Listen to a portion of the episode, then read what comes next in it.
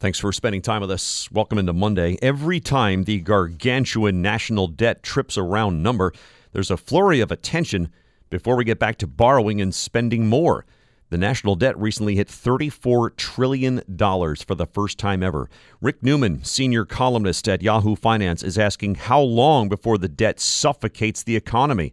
Rick, your take. There was news recently that uh, it hit $34 trillion. The, na- the national debt basically hits a new record high every single day uh, because we are just borrowing ever more money.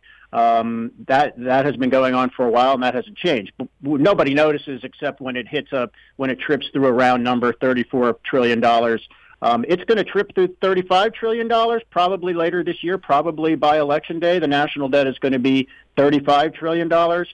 I think by the time the next president leaves office, it's going to be well above forty trillion dollars and it could be close to $50 trillion by that point if there's a recession or anything that cuts into growth or requires any kind of fiscal stimulus. So, uh, you know, bu- budget hawks have pr- been predicting a debt crisis for a long time, and many of them said it uh, should have been here before we got this much debt. And we are actually starting to see what happens when there is too much U.S. borrowing.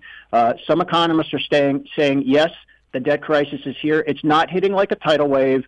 It's hitting like uh, sunny day flooding, where you're starting to get water in the streets and you're wondering what the heck is going on. And this showed up in the second half of 2023 in uh, uh, int- uh, long longer term interest rates that were about three quarters of a percentage point higher than they should have been, given what was going on in the markets. And there were a couple glitches at Treasury auctions where there didn't seem to be enough um, demand for the Treasury securities that the government was um, putting onto the market, auctioning onto the market. That pushed, uh, that made markets pretty jumpy for a little while. And there was a period of time where the number one thing investors and Wall Street analysts were looking at was not where's the stock market, it wasn't corporate earnings, it was when is the next Treasury auction coming up, and is it going to run smoothly? Wow. So the the Treasury kind of ironed things out there. It, it it changed the mix of securities it offers, but we have now, for the first time, seen some evidence that massive amounts of U.S. borrowing are pushing up interest rates higher than they would otherwise be. Now, interest rates have come down for market reasons during the last few months this has started to become a dynamic in the market. So I think this is super important and something we need to pay attention to. If we really do have a full blown debt crisis, it will mean the Treasury Department is issu- issuing more debt than the market wants. There is not enough uh, demand for all the debt that the Treasury Department is issuing, which means the Treasury is going to have to pay a higher interest rate and that will affect the interest rate that everybody pays on mortgages, right. car loans, business loans, everything else. We're speaking with Rick Newman, senior columnist at Yahoo, Yahoo Finance. We're talking about this $34 trillion national debt. All right, so as you point out, nobody's doing anything about it in Washington. Um, what, what should be done in your mind? Uh, there, this is solvable. I mean, this is important for people to keep in mind. This is not hopeless.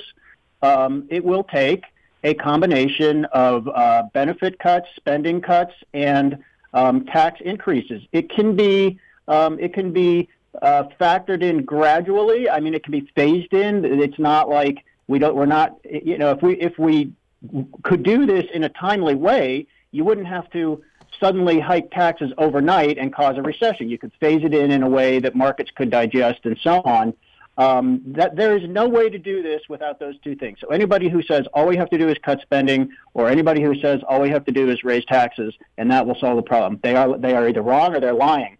Now I should point out, Republicans in the House say they are addressing this problem because this problem with you know this difficulty in getting the government funded for 2024 and the risk of a shutdown is all about a fight over Republicans trying to cut spending more than Democrats are willing to do. But the problem is they're playing small ball. They they are not trying to cut the money where the big programs are. They're trying to do little itty bitty, you know, road and bridge projects that don't amount to very much. The, the big money is in four programs. It's in defense, Social Security, Medicare, and Medicaid. And until somebody starts to get serious about addressing the high, the high and rising costs of those programs, nobody is being serious about this. Thanks, Rick. Rick Newman, senior columnist at Yahoo Finance.